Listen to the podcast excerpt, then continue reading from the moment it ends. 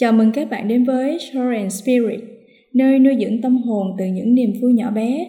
Mình rất là yêu thích câu nói Enjoy the little things, tận hưởng cuộc sống từ những điều nhỏ bé. Mỗi ngày thì bạn sẽ bắt gặp niềm vui đâu đó từ những người mà mình gặp trong cuộc sống này, hay là những dòng viết hay ho mà mình đã đọc được trong sách. Mà đôi khi mình thường hay sống quá vội nên là chúng ta không nhận ra được những niềm vui nhỏ bé đó. Thế nên mỗi tối đi làm về, hãy mở podcast của mình lên để nghe xem hôm nay có gì vui ngoài công việc bạn nhé.